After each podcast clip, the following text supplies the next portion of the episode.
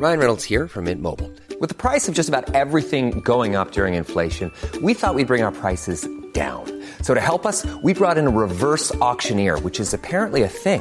Mint Mobile unlimited premium wireless. Ready to get 30, 30, bit to get 30, bit to get 20, 20, 20, bit to get 20, 20, bit to get 15, 15, 15, 15 just 15 bucks a month. So, Give it a try at mintmobile.com slash switch. $45 upfront for three months plus taxes and fees. Promo for new customers for limited time. Unlimited more than 40 gigabytes per month. Slows. Full terms at mintmobile.com.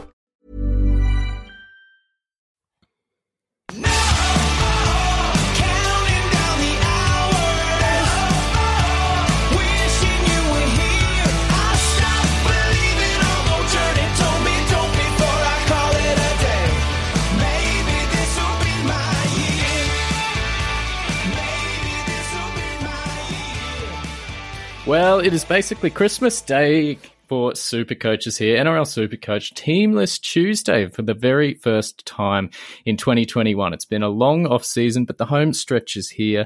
Teams are in. Super Coaches are scrambling to find their round one side. JT here, joined by Lakey on the other side, master of the Mega Guide, uh, Mr. Captains himself. How are you, mate? How happy TLT? Happy Listmas. I saw the hashtag doing the rounds today. I thought it was great. Um, yeah, how pumped are we? Fantastic. Oh, mate, it was, I don't know, a little bit of a, a, a downer. I thought um, we were preparing for some carnage, as there always is, just wild cheapies out of nowhere. Nothing really fell into our laps. And um, I don't know, no real shake-ups coming out from the coaches there. Did you see anything exciting, or was it a little bit um, like the cyclone I was stuck in up in Cairns last week, a little bit underwhelming?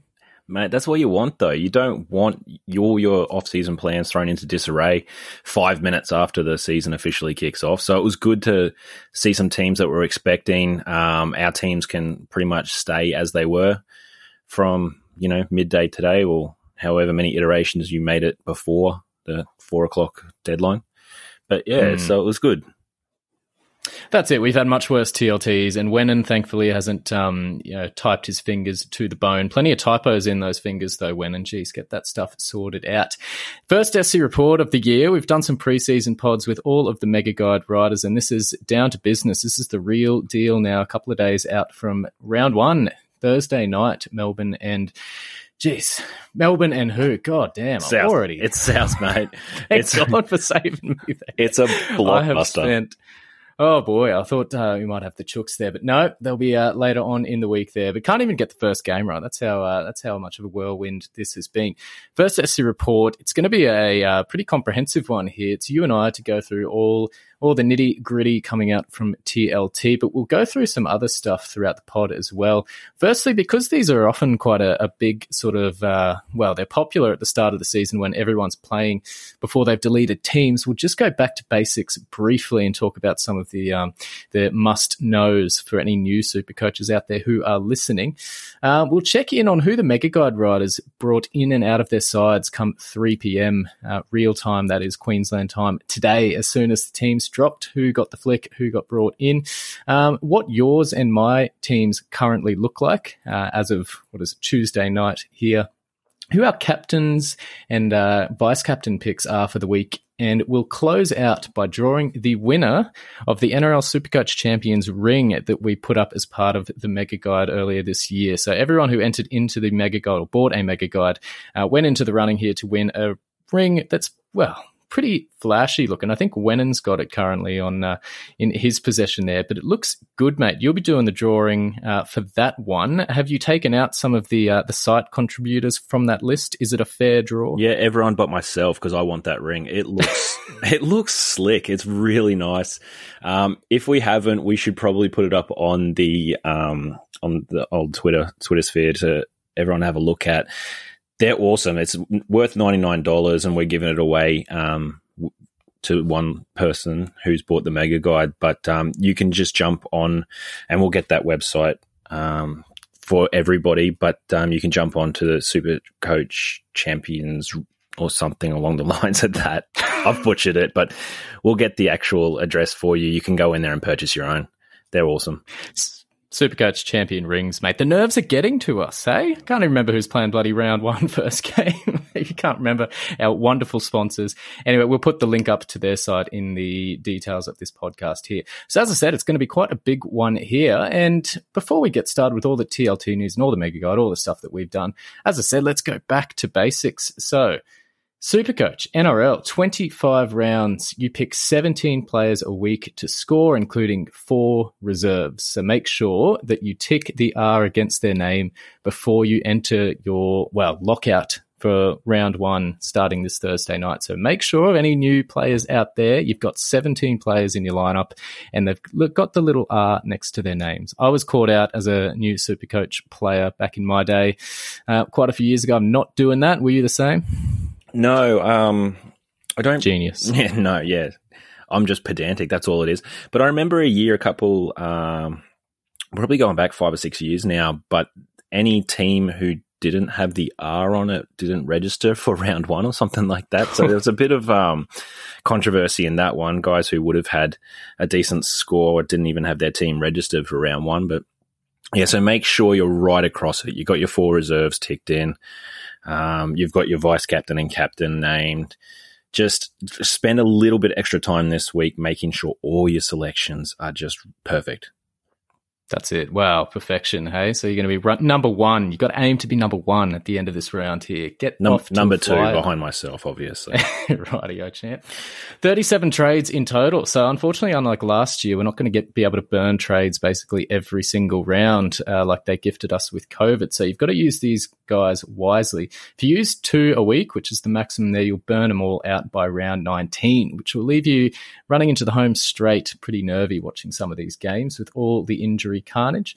Prices will increase for all the players after their third game played. So, any up and coming rookies who are nabbing some tries early, you have a bit of time before you have to jump on them and they get too far out of reach.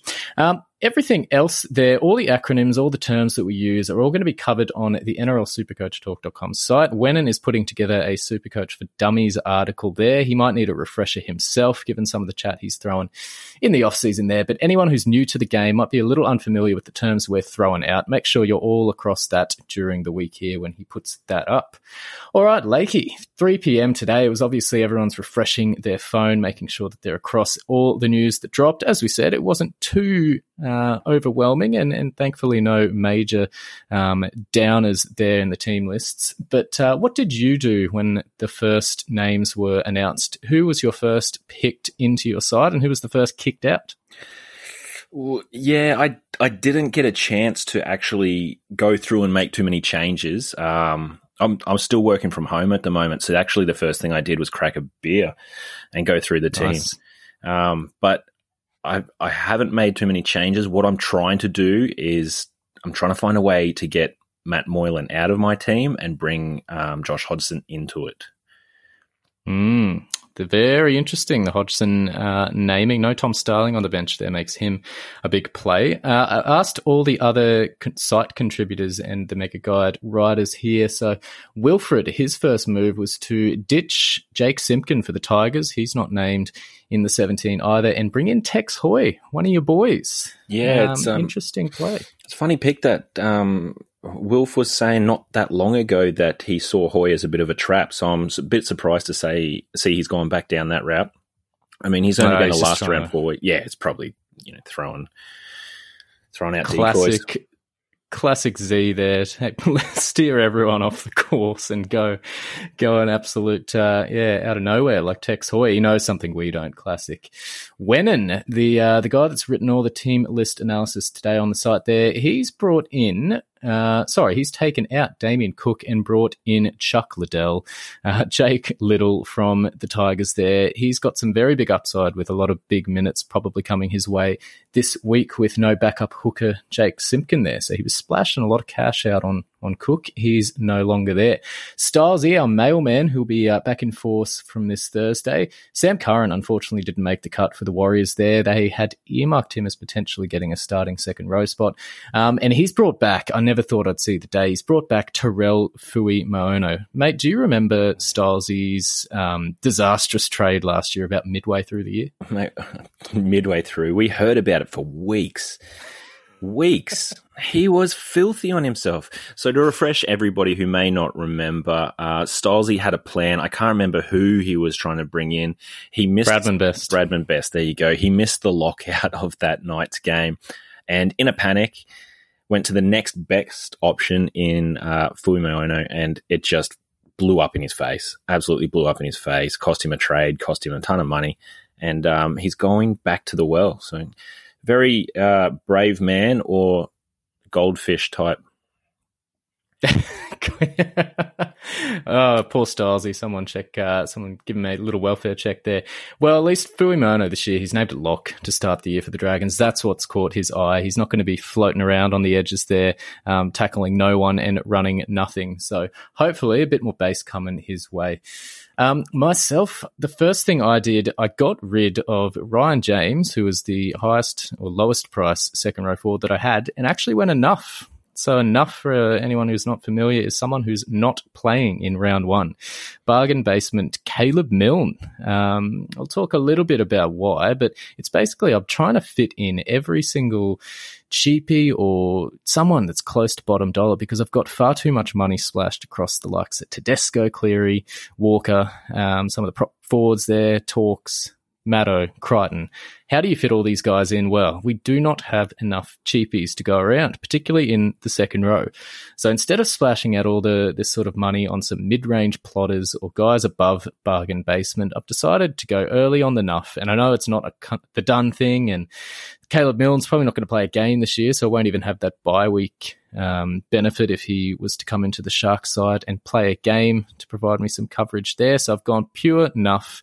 Um, yeah, it's it's nothing I've it's something I've never done before, but I was just trying to squeeze in all of these um, guys like Gajewski, Corey Waddell, Fuimaono as, as styles he's done, and I've just said, you know, screw it, I'm going to go enough early, get a bottom dollar cheapie in there, and spend the cash on someone a little bit better in and around those spots. Um, am I crazy? I don't think so. Um, I, d- I don't hate it because there's every chance you get Fuimaono or Gazowski and they just um, plot, plot along and, you know, you spent an extra 100k for them to not make any money or provide you with any scores worthy of playing your 17. So they're just sitting on your bench taking up cash for no apparent reason. So may as well have enough doing that and able to spend the money elsewhere. Um, I saw a similar um, ploy, a similar strategy today where someone has started the year with seven NPRs.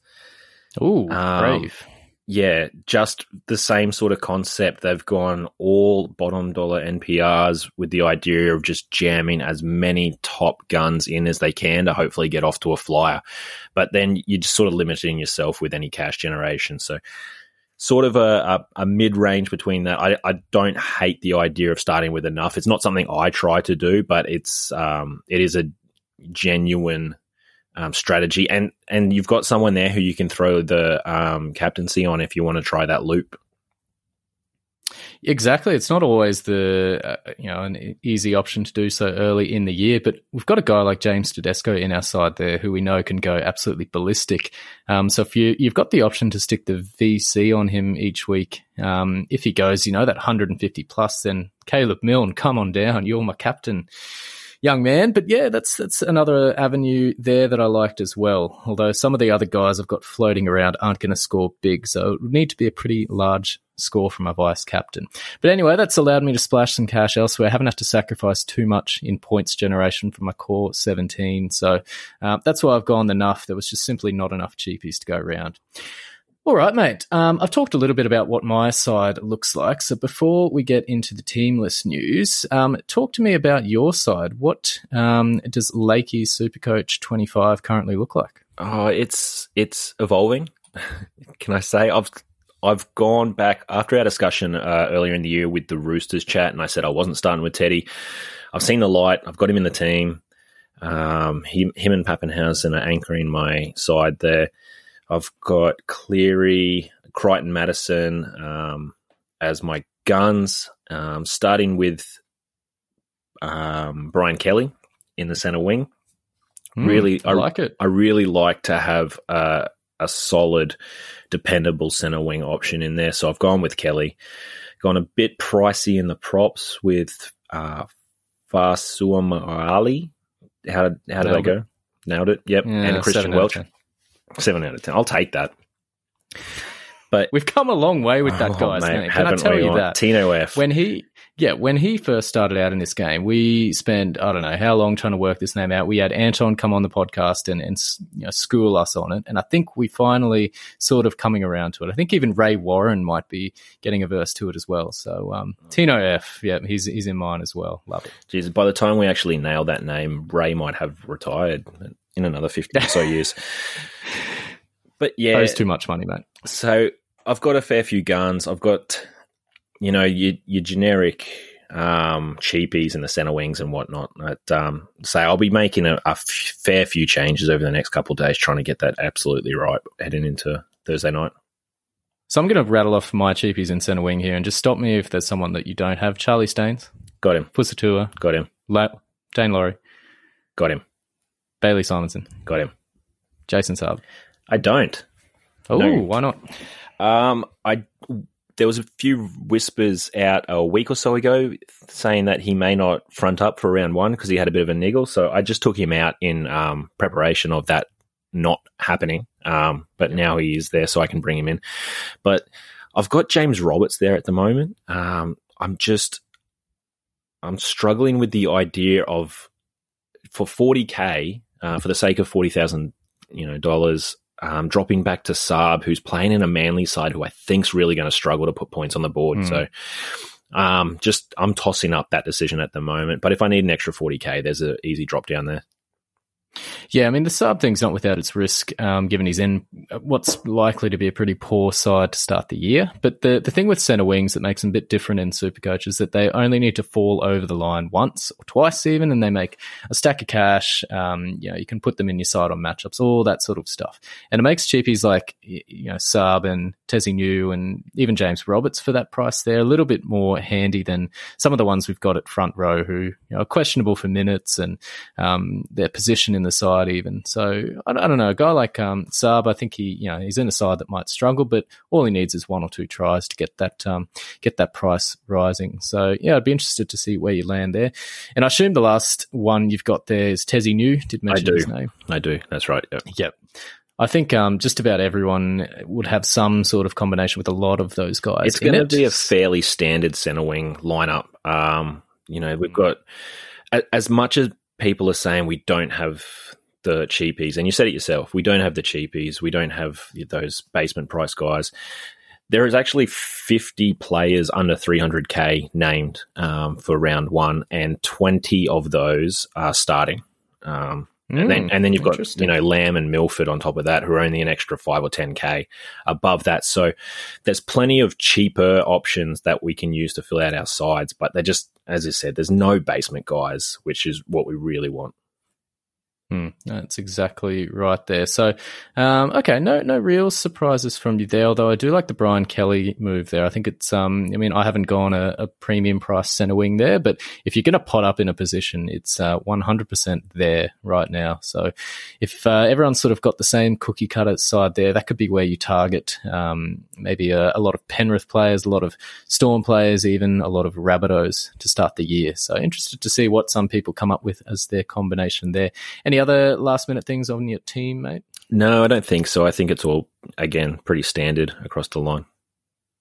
I didn't um, ask this before. I didn't um, go into too much detail with my side, but uh, true or false? I currently do not have Michael Morgan in my side. False. Yes, thank you. He's absolutely in that side. He's uh, got the reserve armband, a little purple shading over him as well. Uh, depending on how I feel like Cleary's pulled up, I might even swap him in and, and chuck the chuck the C on him as I did last year. You, You, know, know, why not? Real, He's got that real easy first round matchup against the Panthers, so he's he's almost a certainty for a ton. Year of the ambush, year of the cowboy. Here we come. Um, all right, mate. That's uh, that's our teams. That's what the Mega Guide guys have done. Let's get into the team news coming out of today.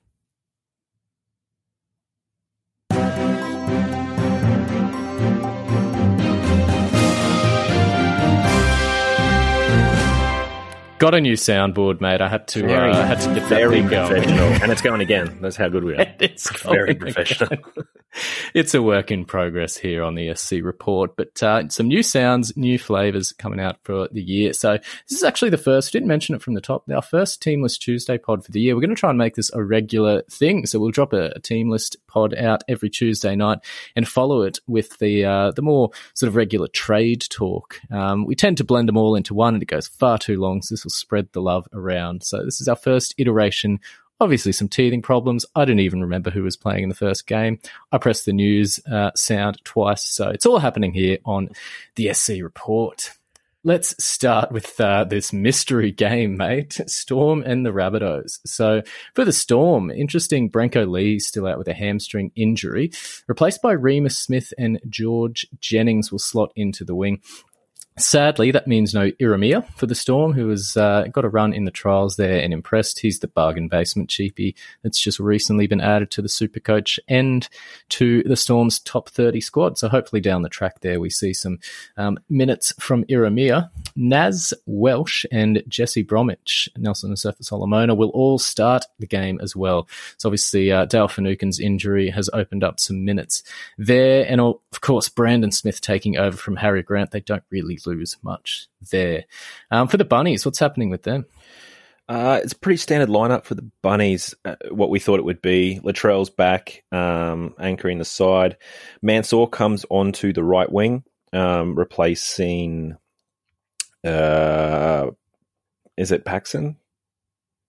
Polo, Jackson Uh, Polo, Jackson. Jaxson Paulo. I combined Paxson. Jolo. Um, lovely. yeah, so Mansour's there. I, I was a bit skeptical of how he was going to um, front up, being that he was in the second half side for that Charity Shield match. So I thought he might be a bit on the outer, but no, he's he's back in the side.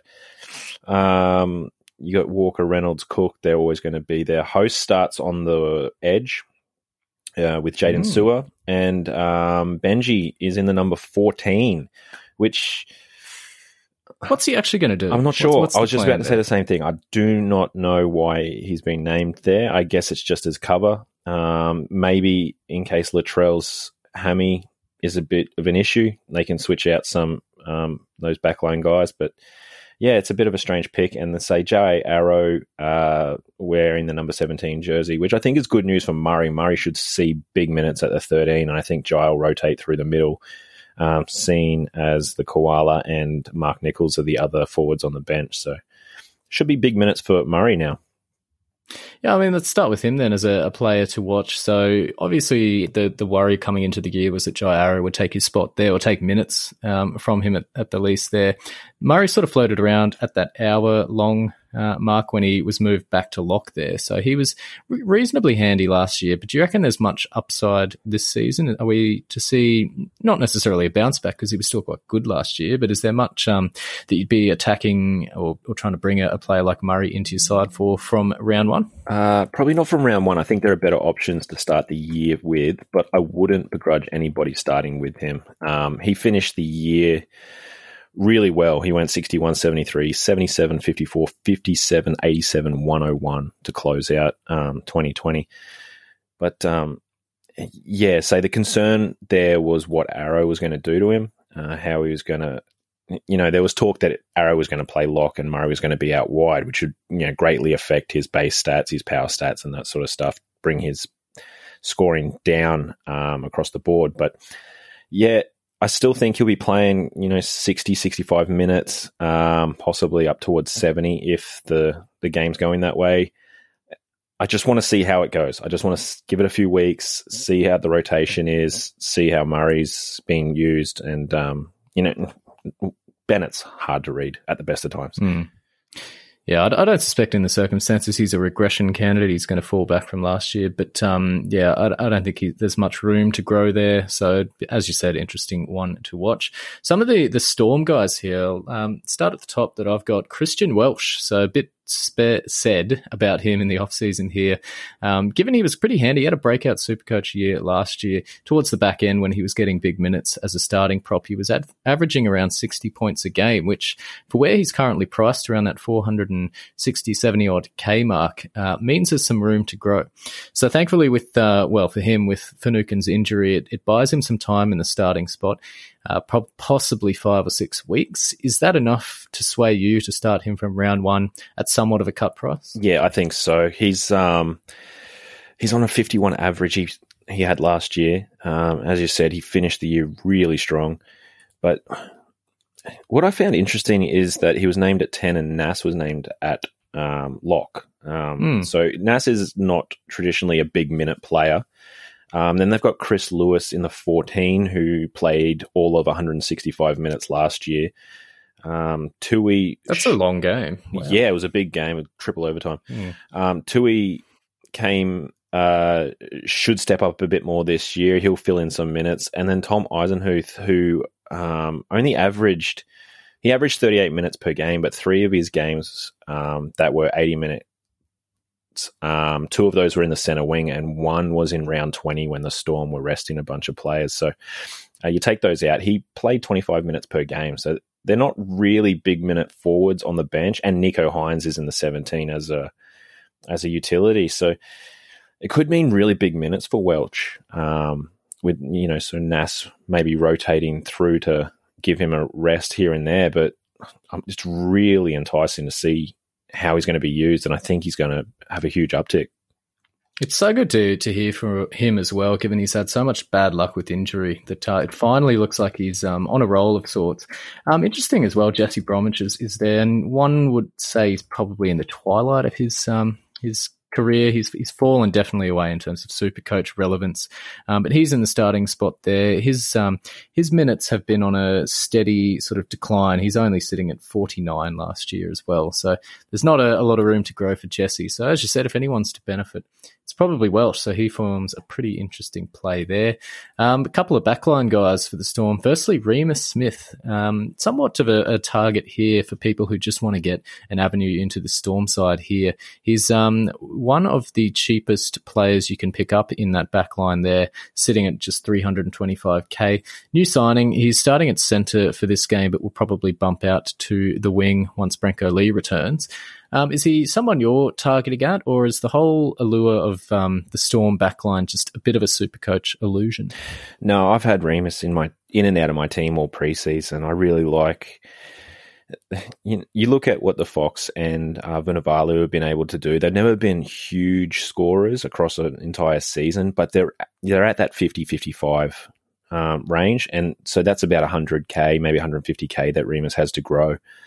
Um, if if he's you know scoring at the same rate, but it's a big ask, um, being the the caliber of those players that I just mentioned. But you know, the Storm love to throw the ball out wide and attack down the edges, and R- Reimis could be on the back of a um, a nice shift where Papenhuyzen breaks a line or something like that. You, you know, players are going to be looking out for him and Munster and Hughes across the park now, so it's going to open the edges for the Storm wingers to slot a few easy ones. I think. That's it. And he's not really a rookie anymore. He's played 23 odd games in 2019, 14 last season as well. So, but at a new club in and pretty good signs for him, I guess, that he's named at centre. So that shows, I guess, his job security is where you'd want it to be if you're picking him up. But as we said, we rattled off a, a ton of names there that are lower price than him at centre wing that a lot of people have got. So you're going to have to find a little bit of extra cash, um, squeeze that out to pick him up. So somewhat of a, a risk with the price there, but I think being just having a key into this storm side could be could be a pretty handy one early doors. Um, a guy that'll probably be feeding a lot of ball out his way is Ryan Papenhuyzen. So everyone has just about jumped on the Teddy Papenhuyzen train. If you're in the fullbacks there, Papenhuyzen looks to have won the goal kicking there. Is he basically as uh, well just lock and load from round one? Yes, let's say for me is I can't go past him. You, you saw what he did at the back end of last year. He's now got the combination with Munster. I know Grant's coming in, and there's a bit of question marks about how he's going to fit. But I mean, it's not as though as good as Smith was. Um, you know, he wasn't bursting around the park and and creating um, chances with his legs so much. But you know, Smith should speed up the the ruck a little bit. Uh, sorry, uh, Grant should speed up the ruck a little bit, and that could play into Papenhuyzen's hands. Who's he's just always floating around, looking for an offload, looking for a line break, and you know, you know, you saw what he did in the trial against. I think it was my, boys. They were just awful, but he just can break a line out of nothing. Just, just burst of speed and he's gone. So yeah, add a you know 12, 14 points per game on that from the kicking. It's money. Hmm. No, absolutely, and a lot of quality forwards, as we've said, to um to work off the back of. So all good things for him. A um, couple of the Rabbitohs I've got here before we finish on this game. Josh Mansour had him as an A in the mega guide. I'm pretty high on him, 594k, but he's only available at centre in a pretty stable Rabbitoh side. There, he's slotted straight in and should hit the ground running with them. They look destined for good things there. Um, I've got him down as, as he's too high price for me. I'm not going uh, expensive in the center wing there. So unfortunately, I'll miss out. But it's going to be a painful watch watching this guy run around. Um, did you have any thoughts about bringing him in at, at some stage this year, if not round one? Definitely be watching him. Um, not from round one, as you said. It's too expensive for me. I do like to start with a gun guy, but it's just he's he's almost 100k extra than what I'm paying for Kelly. Um, and he's playing on the right where he traditionally he's been a left winger with the Panthers. I think he was playing right wing back in his early days with the Rabbitohs when he was a junior there, but switched over to the left and played his career there. So he, he's a new guy in this team. He might be trying to figure out the combinations and the timings of plays and all that sort of stuff. So I'm just going to wait until he drops a little bit or until he proves that he's, you know, got the same try scoring now that he had last year and then then try and load up.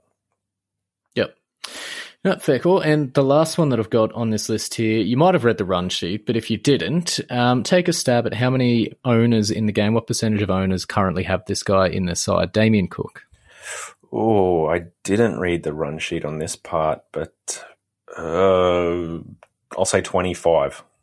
Thirty-one percent. 31. Six. That's Yep, that it uh, obviously shows his well. He's got an allure in this game, given the the way that he plays NRL and some of the dashing runs he does, and the offloads and the, the line breaks and the tackle busts and all that. But um, for me, they've they've dried up a little bit over the last couple of years, um, particularly last season where he sort of fell back. Uh, he was still running every now and again, but he just would pass the ball before getting tackled. So that immediately takes away his super coach stats there. But I was I was just stunned that uh, thirty or nearly a third of super coaches have got this guy in. So they've stacked it um, pretty heavily in the hooking positions where we've got a few cheapies who we've spoken about at length in the off season. We'll speak about them again tonight. But uh, it's a very easy option to go the the dual cheapy hookers to start the year. So Damien Cook is he that much ahead of some of those guys with the value that they've got to go that you'd be forsaking that to get him in early? Could be uh, like you said, some people just trying to jump the gun and, and get ahead of the pack. It could be. And I know a lot of people were trying to go the dual gun hookers option um, to start the year, but with Grant injured, you know, I think that's probably bumped up Cook's ownership a lot with people switching across to the next best option or the best option. But I just I didn't like what I saw in the Charity Shield. I know you were just saying that um, Cook's runs and stuff seem to have dried up, but what I saw in the Charity Shield with Latrell back and Cody really dominating the ball and and Reynolds, it, it seems as though Cook isn't required to facilitate as much. Um, he's just popping the ball out and then letting those guys run the plays and create the opportunities where where Cook's not needing to run, not needing to get, you know, he's getting off those quick play the balls, but just feeding it out wide to the other guys to create those chances. So I, I jumped off him. I had him in my side for a while, but I've gone that double cheapy route now because I just didn't like, I think he'll just drop coin to start with while the others are dominating the ball. Hmm. I mean, it's nothing to sneer at if he's you know knocking around sixty five, even up to seventy for your side there. But that's it's, a- it. It's an important bad- time of year. He had a bad year last year and still averaged 70 points per game. So he'll still do it. He'll still be one of the best options. But I, for me, um, I'm spending my cash elsewhere. Yep. No, that's a fair point. You need to make sure that the cash spending elsewhere is worth it, and you're um, sort of making up that um, that lost ground that you're missing out with uh, not owning a cook. Anyone else in the the uh, Storm Rabbitohs game before we move on? Um, just having a quick scan of it. Obviously, Munster's there. He's one of the best. Um, actually, our top two five eight options of the year are in this game with Cody Walker and Munster.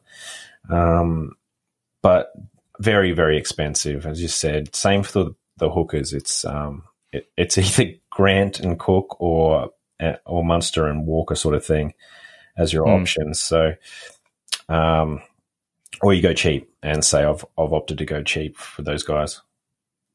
Yeah, I mean, for me, I've gone Walker over Munster. Um, I wanted one of them in at the very least, and in the end, I landed on Cody Walker because I've never owned him before. and It's a, I don't know, something I've I've sat back and you you want to be on the highs, obviously, rather than the lows there. But I think Walker's pretty well settled in that Rabbitohs side now, and I think last year we saw when he goes big, he really, really effing goes big. So for a, a stable a guy like Munster is, and you, you pretty much know what you're going to get. He's um, the linchpin of that side now, particularly without um, Cam Smith. So definite room to grow there. But geez, I just want to be on a Cody Walker 150 plus game. 150, If I- 203, well, isn't it? Yeah, Number one well, all time. You can always dream, but um, Yeah, you're as long as I'm on one of points. those. Yeah, I uh, mentioned it to Sparky or, or Mark, one of our mates from work, and he, uh, yeah, he said never again for Cody Walker. He just couldn't ever pick him on the right week and trade him, and then he'd go big. So basically, yeah, all guns are blazing. He's the guy I want to sort of get a, a jump on. Maybe some other sides that have gone Munster. I'm hoping for a bit of a quiet one, maybe while Harry Grant's out. Alrighty, let's go on to the Knights and Dogs. That's a nice one. It's a lot better than the siren I think that Wennon had a few years ago. So open for feedback there. Hopefully that didn't break anyone's ears. Knights and the Dogs, mate. Take us away. 6 p.m. for your boys. Who are the surprise packets from today? Oh, Jesus, I really don't like the look of this night's side. We're missing Ponga, um, Edrick Lee. Hymel Hunt is sitting in the 18. He's likely to miss with a hamstring injury. Blake Green and Lachlan Fitzgibbon are all missing from our 17. So we're really putting together a patchwork side. Um, I was very keen on Bradman Best to start the year, being that the Knights have a really nice run, but I just I don't know how he's going to get the ball to get over the line, to be honest with you. So the big one for me um, and for everybody is Connor Watson in the number 13. He's um, locked down that spot now. We've got uh, a four forward bench though, so it could steal some of his minutes. But um, you know, Josh King, Brodie Jones, Safidi, and Sue, um, three of the What's what's minimum that, that Connor Watson needs minutes wise to to make value in this game and, and be a, a certain pick? to make value, he only needs about sixty minutes, sixty-five minutes to make a, a really good chunk of money. We can we know what he can do running the ball, um, and he's going to up his base and power stats by playing in the middle, getting a few more tackles than he would playing in the number six or um, off bench as he was last year. So he's going to be a, a big money maker. You've just got to get him in your side.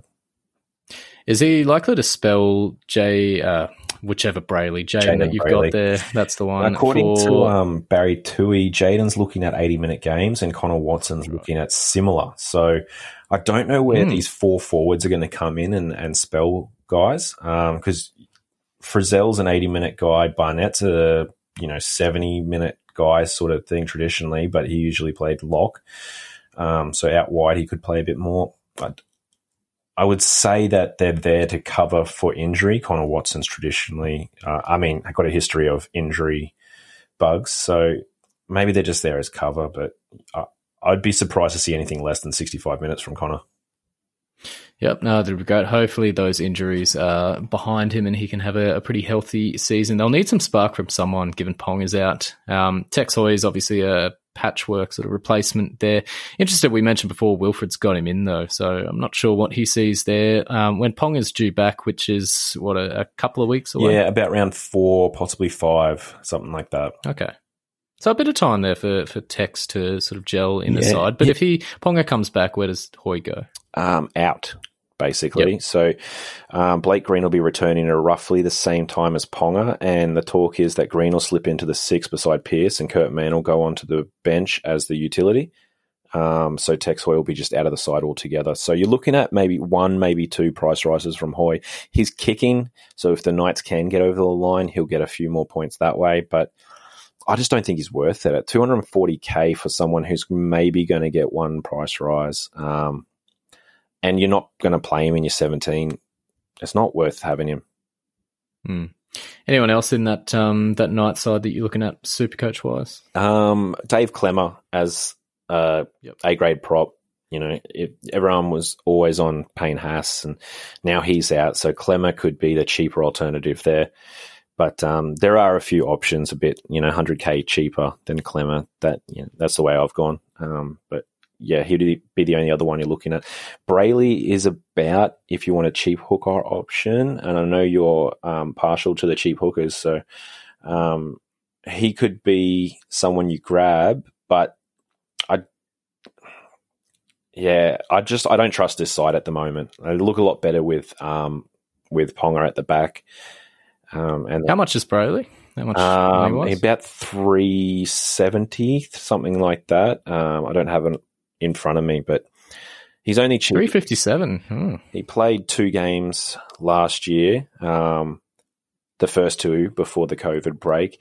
Ruptured his ACL um, just after half time of the second game and still played 80 minutes. So just That's, I remember that. a freak game, absolute freak game. But yeah, he um he had a huge couple of weeks, but I just I don't know that he's going to um, recreate that.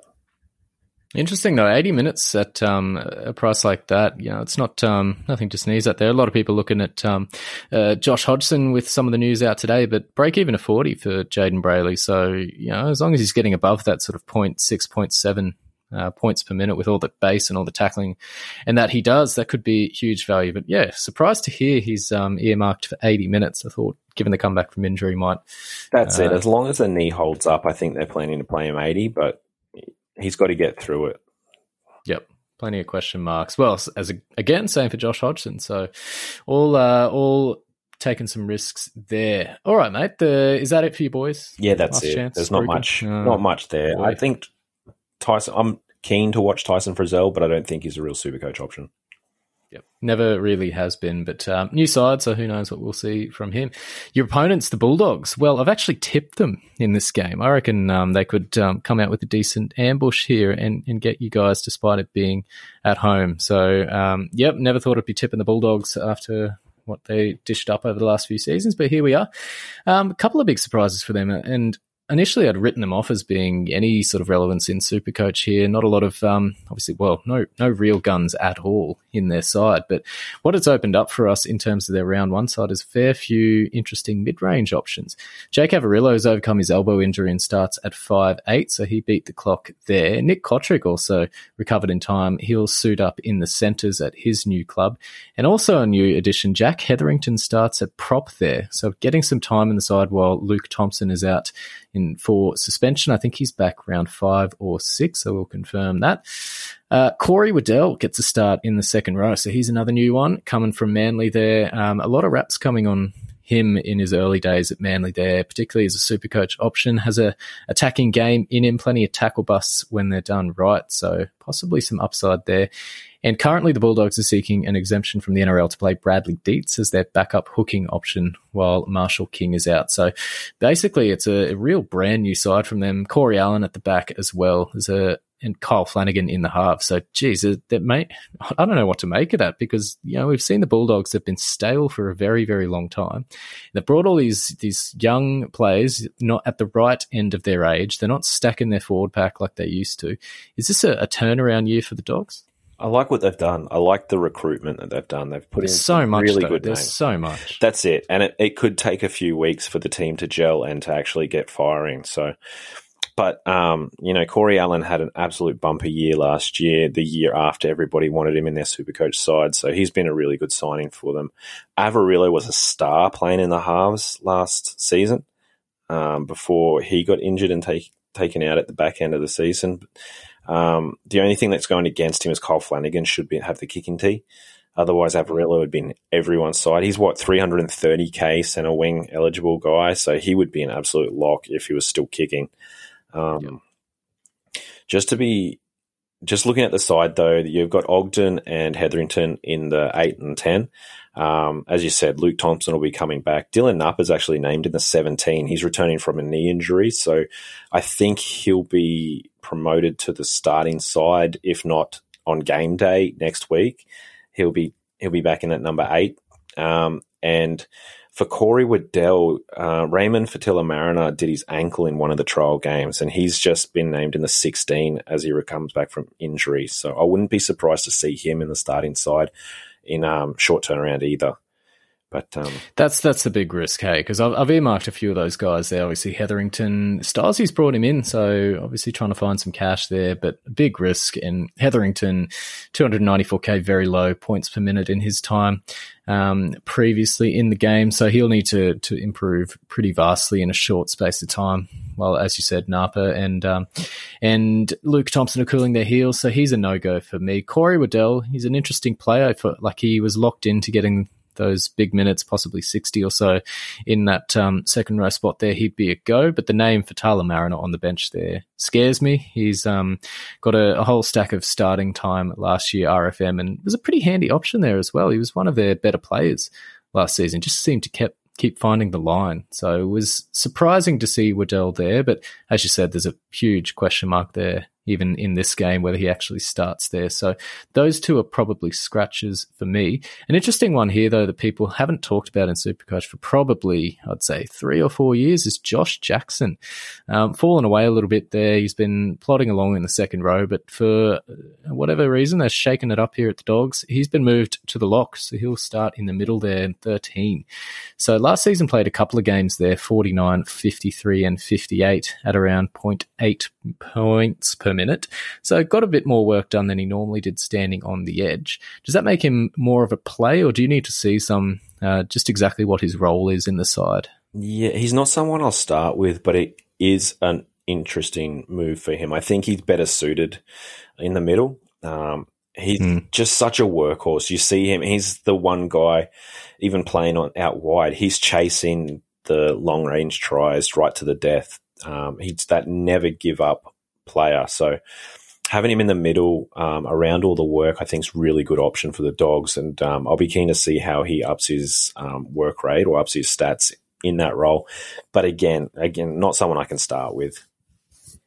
Anyone else for the Dogs? Uh, you did, did- no, no. And here's the sound Broncos fans won't be hearing on Friday night from their home side. Had to do it. Sorry, Broncos. Uh, Broncos and the Eels, Suncorp Stadium Friday night here. So the Broncos, well, they uh, they were absolute debacle last season. Doesn't look to be getting much better for them. But um, in terms of Supercoach, a few handy looking names here, but no real surprises from Teamless Tuesday. TPJ's at prop and Paddy Carrigan is named at lock. Won't really change much on how they play it. It's all through the middle, so I don't think their roles will really be shaken up there. Matty Lodge has been named to start as we expected, but he looks the one to move out as soon as Payne Haas is back uh, from round three. And Jordan Riki is starting, so a little bit of conjecture about whether he'd actually get the role there. Thankfully, um, given he looks an absolute star of the future there, he's been named in the second row starting spot there. So I think he's, if he's not in 100% of sides come uh, round one, given some of the, the dearth of options we have at second row, you're doing it wrong. So the Broncos, there's a, there's a few names there that um, might catch some interest. Obviously, Tony Staggs being out um, isn't good for them. Jamayne Isaako, he's, he's at fullback there, but hasn't really kicked on since his debut year. So really need to see something from him. And I don't know what's going on, but Anthony Milford and Brodie Croft in the halves. What's going on there? Absolute lol. Yeah. They decided that Dearden wasn't the man for them. He's the best half they've got. And I don't know. Kevy is Kevy the answer?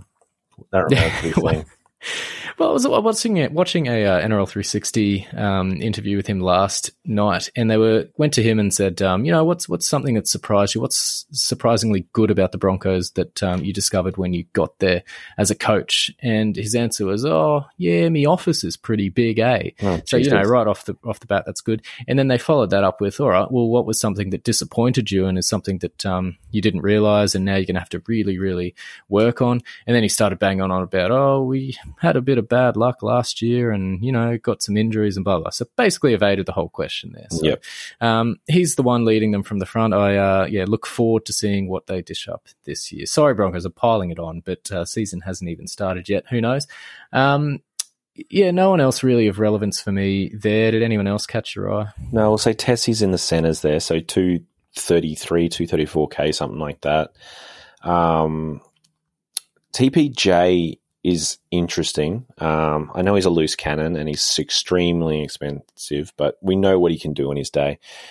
Just when Haas returns, I'm I'm not sure if Lodge will drop out. We were trying to discuss this before, and nobody has a real idea. But whether Haas comes back into the eight and TPJ goes to lock, there was a bit of a talk early on that TPJ was going to be playing in the 13 this year, Carrigan coming off the bench. So um, if that's the case, Matt Lodge could be one of the steals of the season. Um, as much as you hate Hmm. your team looking at him with with him in the side, but he could be a really good option. I'm just I'm just so uncertain about what's going to happen in three weeks' time, four weeks' time when Haas comes back. Yeah, and it's a huge risk to take there for a guy that's, you know, almost 300k. So you're sort of relying on him having some big minute games to start the year. Paddy Carrigan played 80 minutes at times last year as well. So it doesn't look like he might, um, or it looks like he could fill some of that void there from Payne Haas. Um, but, you know, even Payne Haas was talked about having a re- reduced role when he comes back. So going on the 80 minute games, they want to preserve him and make sure they're getting the best out of him. So it could still mean that Lodge, even if he goes back to the bench, gets some decent enough minutes there. But um, it's a it's a big risk. But I guess it's round one, so you know you've got to sometimes squeeze these guys in. Their opponents, Parramatta. Well, no real surprises from them. It's pretty much the same side. Um, well, at least one to thirteen as it was last year. There, outside of um, obviously the, the off, off-field stuff. off-field stuff with Michael Jennings. Uh, new signing from the Cows, Tom Opacic. I was a little sad to see him go. He was um, one of our only good defenders in the back line there, but he'll suit up in the number three spot for Parramatta. Outside of that, on the bench, uh, they've got um, Keegan Hipgrave, who finds his way there from the Titans, um, the Wild unit himself, and Isaiah Papali'i. So a couple of those guys will get reasonably short stints in the side there. So in terms of Supercoach, we knew what we were going to get come Teamless Tuesday today. So not a whole lot here, but let's go through some of the bigger name players for them. Gutho, first off the cab, first cab off the rank there. Do you zig away from Pappy or even Teddy and go Gutho? Gutho's extremely tempting. I tell you what, it plays the Broncos in week one. Um, follows that up with a tough game against the Shark, uh, the Storm. Sorry, then plays the Sharks, Tigers, Dragons in a three week run. Um, meets the Raiders in round six. Then plays the Broncos and Dogs, um, Mm. seven and eight. So, an awesome run for Gutho. Um, and I'll talk about him a little bit later, but played very well against the Broncos last season. Really towed him up. So, Right. very tempting. Very, very tempting for Gutho. And you know, it must be said as well as we have said, they're a pretty stable side. So right there, one to thirteen outside the centre, um, you basically got the exact same combinations they had last season. So yeah, they were okay. They they fell away a bit towards the end, but um, they're definitely not the Bulldogs who've rearranged their entire um, you know, thirteen to to start the season. So if anyone's going to get off to a flyer, it could be Parramatta. So interesting.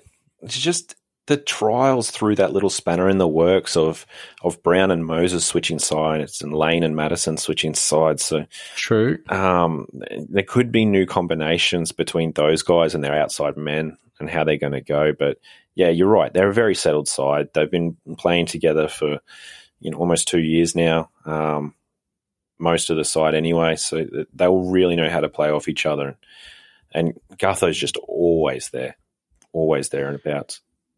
interesting candidate I'm looking at here, maybe down the track, not from round one, is Maika Sivo. Bit of a maybe second year syndrome last season. Didn't quite kick on as we expected. Um, still scored plenty of tries, um, much more than Blake Ferguson did anyway. So when he got um, got going, he did produce some decent scores, but outside of that, was pretty um, pretty up and down. So I'll keep my eye on him to start the year. He's below 500k, but um, someone that could go quite large if Para get on a roll in this early doors run. Um, Ryan Matterson, I think with some with the question marks around Taumalolo there, I think he shot up in, in value for me. Ryan Matterson was has been basically rock solid in this spot for, for quite some time. Does shift uh, sides, as we said, but I think he's he's played some time there, coming up through the grade anyway on, on either side. So no real um nothing too new for him. So I, I just don't see this guy as a regression candidate. Is he basically set and forget from round one? Yeah, I got a stake bet on it already. Um, if, Really, what's that? if he goes over, and I'll have to remember, it was either 65 or 67 over the first 10 weeks of the season when it owes me a stake. So Jeez, that got well. It must be imaginary stakes, mate, because I don't think that bloke has ever paid up. In oh, his he loves life. a stake bet. He loves a stake bet, and he hates hates a payout. So, I but think he um, needs a refresher on what a a stake actually is. But we might uh, might get that Norman Hotel Saturday night. He's uh, he's committed. but yeah, so it's um, it's going to be very very hard, almost impossible to start without Matterson and or Angus Crichton this year. They're the two big dogs um, in the second row. They they finished only behind McInnes, I think it was um, last season, who's obviously out for the year, and you know number three in, in the um, in the Trinity, the Holy Trinity of second rowers is Lolo, who's had a, a bit of question marks over him by the coach, um, leading into round one. So if you don't have both those guys, I think you've got to have one. 94% of all of Maddo's games last season went over 60 points. Uh, the only game that didn't was the injury affected game against the Tigers where he got. yes, um, that's right. Where I the week that I brought him in, that was fantastic. Yep. Yep. I did the exact same, Captain Dim. Yep. See you later. So, you know, that's just remarkable levels of consistency from a guy who plays on the edge as well. So he's not always guaranteed the base there. We know he's just got an offload. He scores at will, um, can break the line. He's, he ticks every single box you need from the second row. Um, premium price for a reason. So I think splash that cash early because you'll be doing it at some point during the season. Um, anyone else from Parramatta, mate? Um, don't mind Dylan Brown. Um, he's a real attacking five eight, so he's in that sort of tier two, tier three option at, at the position behind your guns of Munster and, and Walker. So he did me very well um, early last year. He loves to run the ball, doesn't pass a lot, so the try assists aren't as high as they probably could be. But he's a young guy. Um, that could become come with progression as he matures and whatnot. But he's one of my favourites in this side. So no to Mitchell Moses. Yeah, I'm, I don't think so. You've got a couple of guys around the same price range. Um, Moses is 50k more expensive than um, a guy we'll talk about next in Chanel Harris Tavita and um, Jamal Fogarty. Um, so they're all sort of that same area, um, same sort of players, goal kicking. Um, Moses isn't, you know, by far the best team of the three, but um, the Titans are on the rise. I think he's just had his time. Um, either the, for me this year, you've got to go really top end with a sec, um, with a halfback or um, sort of basement cheapy crap Morgan guy. Yeah, no, fair. Unfortunately for Moses, as you said, it's been his consistency and, and trying to get um, string big games together. And York last season, had a game of 108, caught the eye early doors, and then after that fell back to some 50s, which was okay. And then a 26 18, missed a stack of games through injury, comes back, hits an 80, and then goes on to score 40s and you know, 20 and a couple of 50s there. So just never really had the ceiling that you want from a guy who plays in arguably a, a side on the rise and a side with plenty of attacking potential there. Um, the only thing for me is he's got that early season run, as you said. He's got the Broncos twice, he plays the Dogs there, Dragons as well. So you know, if he's ever going to go large, it's going to be early in the year, and maybe that um, then can can give you a stepping stone up to maybe a Walker or, or Munster if you choose not to go them. Uh, from round one, but again, you're sort of relying on him to buck a trend that unfortunately Moses has carried with him for quite some time. But anyway, we shall see how that ends up for the Parramatta Eels. Last game before a little quick break here. Warriors and the Titans. Looking forward to this one. Central Coast Stadium down in Gosford. Highlights for me for the Warriors side. Unfortunately, some bad ones. So we mentioned at the start there wasn't too much in the way of chaos in TLT today, but a couple of Warriors players that we had earmarked as potentials didn't make the side, unfortunately. And a lot of it is due to their recovery from injury. So Eli Katoa recovered early from injury. He was earmarked, I think, an eye socket injury, had him one to two weeks out, but he suits up for round one, takes a starting second row spot. Good to see him back. Wade Egan, he um, looked in all sorts, had a, a pretty nasty shoulder injury coming out of the trials. Could have been anything, but thankfully scan results have been good for him. And because they really didn't have a lot of options here, they were scrambling. They were playing uh, Jazz Tevaga, they were playing Bayley Sironen, Karl Lawton obviously out long term. So Wade Egan, thankfully for them, suits up at the number nine spot, pushing Jazz Tevaga to the bench. So unfortunately for any Tevaga guy or potential owners that uh, might rule him out there, despite his usual carnage whenever he comes off the bench. The guy's an absolute freak.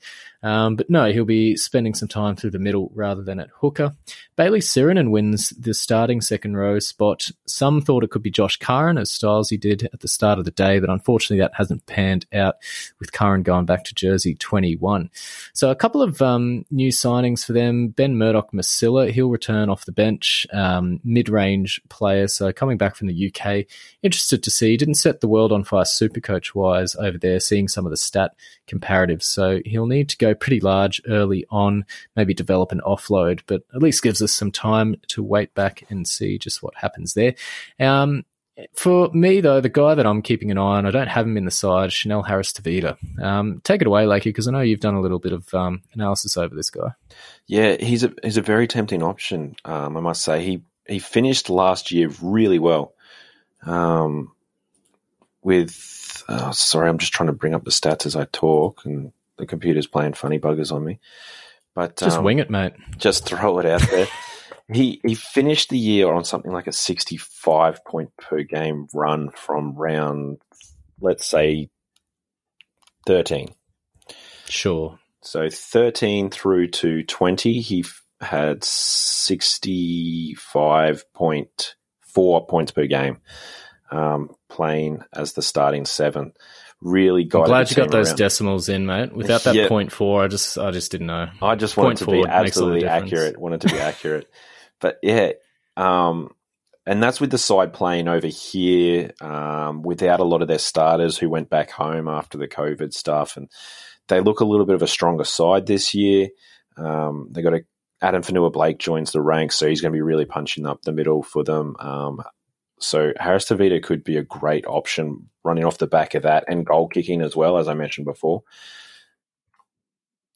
Uh, RTS, I had a go. I had him sort of earmarked down as well, just to sort of move off from Chanel. I think um, I think there's a lot of lot of upside there, and if you're going to go a guy like CHT, you're going to spend a little bit larger than than bargain, but um, plenty of upside there. I'm almost looking at uh, looking at bringing him in, but um, good points, Lakey. Um, RTS fullback. So I had this guy earmarked for um, a run in my side from round one, but I just can't go past the likes of Teddy and uh, Papenhuyzen. So do, do you reckon this guy, given it's his last season there, is there much upside for him? I talked a little bit about he sort of carries this side on his back, um, but maybe with some added help from some of these new forwards, he might um, might be able to to work off the back of them for once. Yeah, I think there's a little bit of upside. He he went at 58 last year, 59 points per game. So there's a little bit of room to move. He finished the year much more strongly than he started it with um, uh, last nine games. He didn't play round 20, but played 10 through 19. Um, and he went at 65 points per game.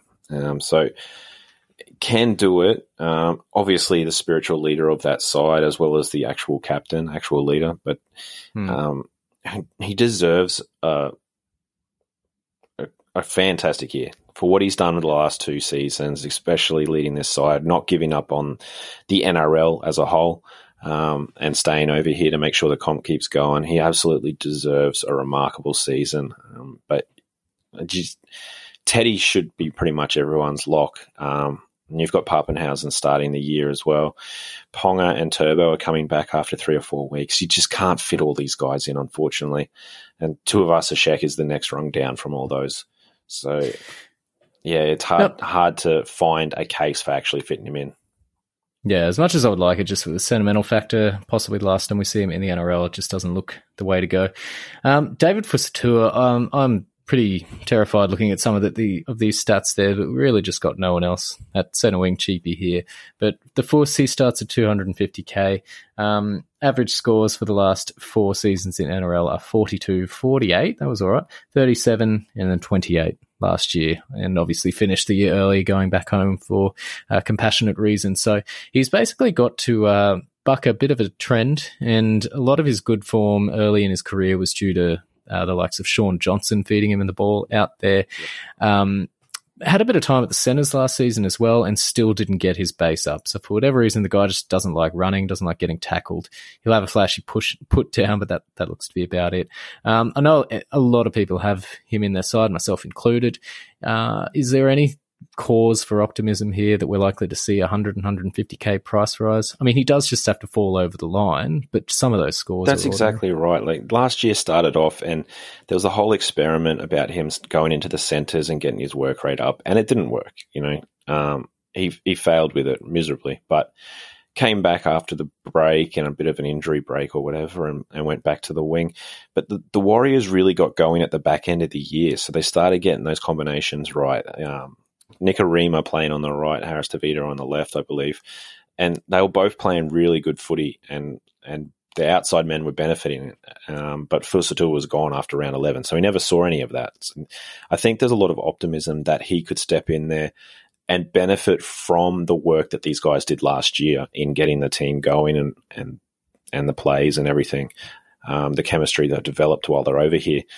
Um, it wasn't, as you said, it wasn't all that long ago. He was a 50 point scorer, you know, 55 point, and he can put on a huge game every now and then.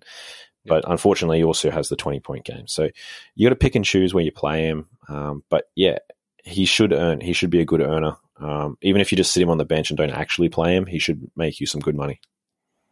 No, I agree. I mean, he just, as you said, needs he can find the line. Um, you know, you got to get on him at the right time. Thankfully, it's uh, not that far to fall for him anyway at 260 or 250 odd k.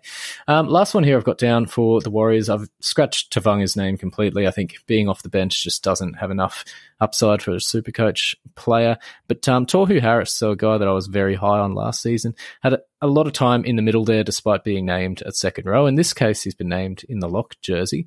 So, I mean, it's a tempting sign, and I know Wenon was um, talking him up late this afternoon with me. But having Tevaga on the bench there just spells a bit of worry for me. Um, Harris killed it when Tevaga wasn't there, and when Tevaga was back, he was just either taking too many minutes or too much work around the middle there. So, with um, with that in mind, does that sway you completely off Tohu, or is there still some value there? Um, I can still see some benefit in him. He averaged 70 points last year, something Yep. around that, um, and took a hit to his minutes from about round six, round seven, something like that. Back end of the year, he was averaging more so 65 minutes a game. So if he can keep that up and keep at the um, the same points per minute, 0.9, you know, he's still going to be pushing out a 60 average. So, yeah, he's a bit of a regression candidate, but I don't think he's going to drop as far as people are expecting him to. No, no, that's that's fair. But 613k, um, I, I don't think we're putting him in the top tier with a Matto or a Crichton, who are basically No, thereabouts. that's so. right. He's a really outside the box option. He's more of a draft option for me. He's someone I'd be looking at if I was playing that draft game. Um, but you're not going to choose him over a Matto or Crichton. You just find the extra hundred thousand dollars and grab them, or you go down to a, a genuine moneymaker. Uh, on to their opponents, the Titans here. So no real surprises from them either. Herman Sasa was someone that they'd um, brought from you guys that was looking Mm. for a, um, a decent kickstart to his um, or re-kickstart to his career. Uh, he's been pushed to the extended bench. So Holbrook's gone with Tyrone Peachey as a forward utility and Erin Clark on the bench to spell Mitch Rein. Outside of that, Corey Thompson on the wing. He's got first crack at that um, that starting spot there. AJ Brimson fit and firing after having that nasty injury last season. He's there, ready to go. Um, Jamal Fogarty, he should take over the kicking duties or possibly take over the kicking duties from Ash Taylor this year, which would be a, a big string to his bow. Uh, be interested to see just exactly what happens. Do you have any mail on who's going to suit up for them with boot on? Yeah, from all reports, it is Fogarty. Um, he lined up in the All Stars. I think he took the first um, penalty shot for the Indigenous All Stars uh, before Latrell took over. So I, I think he's going to be given first chance. Um, and then, like you look at the way he finished the year too. I spoke about Chanel Harris Tavita before, and he finished strongly. But um, Jamal Fogarty from round 13 onwards had a 62 average as well. And that was before he was goal kicking. So he's someone I'm genuinely interested in, very, very keen on. Um, around that same price, about 430 ish. Hmm. Sort of bad shout because obviously with the side he's in now, they've gone from what everyone sort of had as bottom four candidates to top eight certainties almost. So Tino Fa'asuamaleaui suits up for them, Dave Fifita as well. So all of a sudden you're stacking the side around him with uh, some pretty quality quality ball players as well. So that opens up some doors for Fogarty. Um, decent price, but do you think the the 60 points, given he doesn't have a history in this game, he's quite new to the NRL and Supercoach, obviously. Is there much to, to go off there? You're sort of relying on him not not regressing as sometimes these guys do. Yeah, that's it. You you sort of relying on him taking that next step to really seize the opportunity that's in front of him. And he, as you said, got Wallace, um, Mo Fotuaika, Proctor, Fifita, and Tino um, playing in front of him. That's going to be a big help to the guys at the back end. Ash Taylor and Fogarty are going to have a lot more freedom to to really guide the side. So you sort of um, you saw him progress last year, take those strides to become a good NRL player. Now you, you want to see him really take the bull by the horns and take that next step, become the leader of this side that Ash Taylor was has never been able to be, and and push his game to that next level. And I think he can. And if he's adding the goal kicking, and this is really, it's a really good looking side now. Um, they should put a few more points on than they were last year. So Fogarty's probably looking at another 10 points of freebies each Hmm. week. No, it's a very interesting plan. One, I think a, a fair few people and, and you know pretty well, we call them experts, but a lot of those guys are, are leaning towards a lot of upside um, for for him there, and I see him in, in probably a better side than his opposition this weekend as well. So fair bit of upside there for Fogarty. Tino F, obviously the big um big signing from Melbourne there, along with Dave Fifita. Um, are you going both of them, or one of them, or none of them? Have both of them at the moment. If I was going to drop one, it would be feeder, I think. Um, playing out wide and has a tendency to float in and out of games when it suits. Um, obviously, a, a very damaging ball runner can find the line when he wants to, but can go missing at stages as well. Whereas Tino, he'll be in the middle. He won't play as many minutes, but his workload will be just much better, I think. So he's going to have probably not as high a ceiling, but a much higher floor. Some games that worried me last year for Dave Fifita, around 17 round, 18 Penrith and the Titans. He scored 41 points in 80 minutes and 54 in 80 minutes. So the base was still good. But I'd seen in his time coming back from injury there, he was really heavily reliant on that one big explosive run. So he would break the line, bust you know, five tackles and score. And out of nowhere, he's gone from what looked like it being a 30, 40, 50 to, you know, a 70 or 80. So that there's a nervous watch for anyone who owns him. And brand new side there, obviously the big um, big money player as well. So a lot of pressure on him coming into the side. But uh, I, think, as you said, Tino F's playing through the middle there, and, and less or Dave Fifita's less likely to get those base stats. Um, so heavily reliant on the attacking play. So I think it makes him a bit more of a risk there. And I just want to see how he fits into this side before I jump the gun. But seems that you're keen on him, so you're willing to splash the cash. But for forty odd k, um, keener on on Tino. So we'll see how he goes. Anyone else for the Titans, mate? Um, as I mentioned, Brian Kelly earlier, I'm very keen on to start the year with him um, playing in the centres. But outside of that, I don't think you can go with Mo Fotuaika, uh, a gun, a gun of the game. But there's a lot of new forwards um, that are going to be sort of adding to his competition. So it's just as much as I enjoy watching him play, and I think he is a gun. I don't think you can go near him until you figure out what sort of minutes he's getting. No, fair call. All right, Lakey, let's take a quick break and then come back. We're an hour and 12 into it. We've still got to draw the winner of the Supercoach ring for those that bought the Mega Guide. We'll go through four more teams and our captains. So we'll try and do it quickly, but uh, stay tuned. Hey, I'm Ryan Reynolds. Recently, I asked Mint Mobile's legal team if big wireless companies are allowed to raise prices due to inflation. They said yes. And then when I asked if raising prices technically violates those onerous two year contracts, they said, What the f are you talking about, you insane Hollywood ass? F- So to recap, we're cutting the price of Mint Unlimited from $30 a month to just $15 a month. Give it a try at mintmobile.com slash switch. $45 upfront for three months plus taxes and fees. Promo rate for new customers for limited time. Unlimited more than 40 gigabytes per month. Slows. Full terms at mintmobile.com. I'm Sandra, and I'm just the professional your small business was looking for. But you didn't hire me because you didn't use LinkedIn jobs. LinkedIn has professionals you can't find anywhere else, including those who aren't actively looking for a new job but might be open to the perfect role, like me.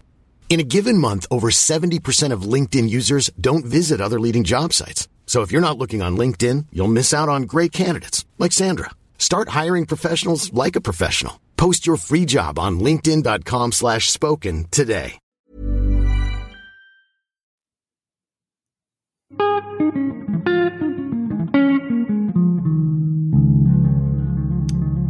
Isn't that a nice way to bring us back from the break there? And on the home stretch, I just like that. I just found it today. Uh, couldn't play guitar to save myself, but uh, did like the sound of that there. Mate, we've got four more games to get through. Let's do them quickly. Roosters and Manly. Some of the highlights for the Roosters here. Teddy, absolutely always a highlight. He's back in in uh, suiting up from round one. Got a brief stint in the trial, but uh, should be good to go. All eyes should be on him. Uh, Lockie Lamb starts in the 5 8th, and Adam Keighran on the bench. So, new signing over there from the Warriors. He'll get some time, possibly at utility. Not sure where he'll be needed. Sam Walker, a few eyes on him after an eye catching performance in the trial. He's named in the the reserves, bargain basement, I believe. Um, Lindsay Collins gets the start over Jared Waerea-Hargreaves. So Collins had uh, the odd big game in him last season. Obviously, a new Queensland Origin representative as well. So killed it in that sphere there. So it looks to be uh, on the rise in NRL world. TKO, obviously big minutes for him potentially, and also uh, goal kicking duties. I think that more than anything has swayed a lot of people into spending big on TKO. Had a had a pretty good start to last year, faded away a little bit, but you're liking the fact there's only two middle forwards on the bench, um, plus Mr. Butcher there. So do you reckon we could be seeing a rise in TKO's minutes as well as those goal kicking points? Well, potentially. He um, the biggest question mark around TKO is how many minutes he was going to play. Um, we knew he was going to be goal kicking. He's taking over from Flanagan, so that's going to add uh, a good chunk of points to him. But he only played uh, fifty-five minutes a game last year. Fifty-seven, I'm seeing. So Hmm. um, it's a good chunk already. So it wasn't like he was going to be adding a huge um, amount of time to his game. But seeing the bench that they've got, he could be maybe adding five or so minutes, six minutes, something like that. Just a, an extra bump um, that we weren't expecting. So Yep. it's really enticing that. Um, plus the goal kicking, we know how potent the Roosters are. They just score at will. So if he can add another uh, what was Flanagan kicking at extra 14 points a game? And I don't think TKO is going to be on that entire time. So, you know, let's push it down to about 10 points per game to what he had. Um, you're already giving him an average of around 70, which is just, that's elite range. Yep. No, huge. A lot of lot of room to grow. He should soar into the 600k mark. All things going well early doors. So I think, um, yeah, that that's money well spent up at the front row there, where you know, there's not a lot of guns like there is at second row. So I, I like the um, like the play there. I Don't see anything wrong with it.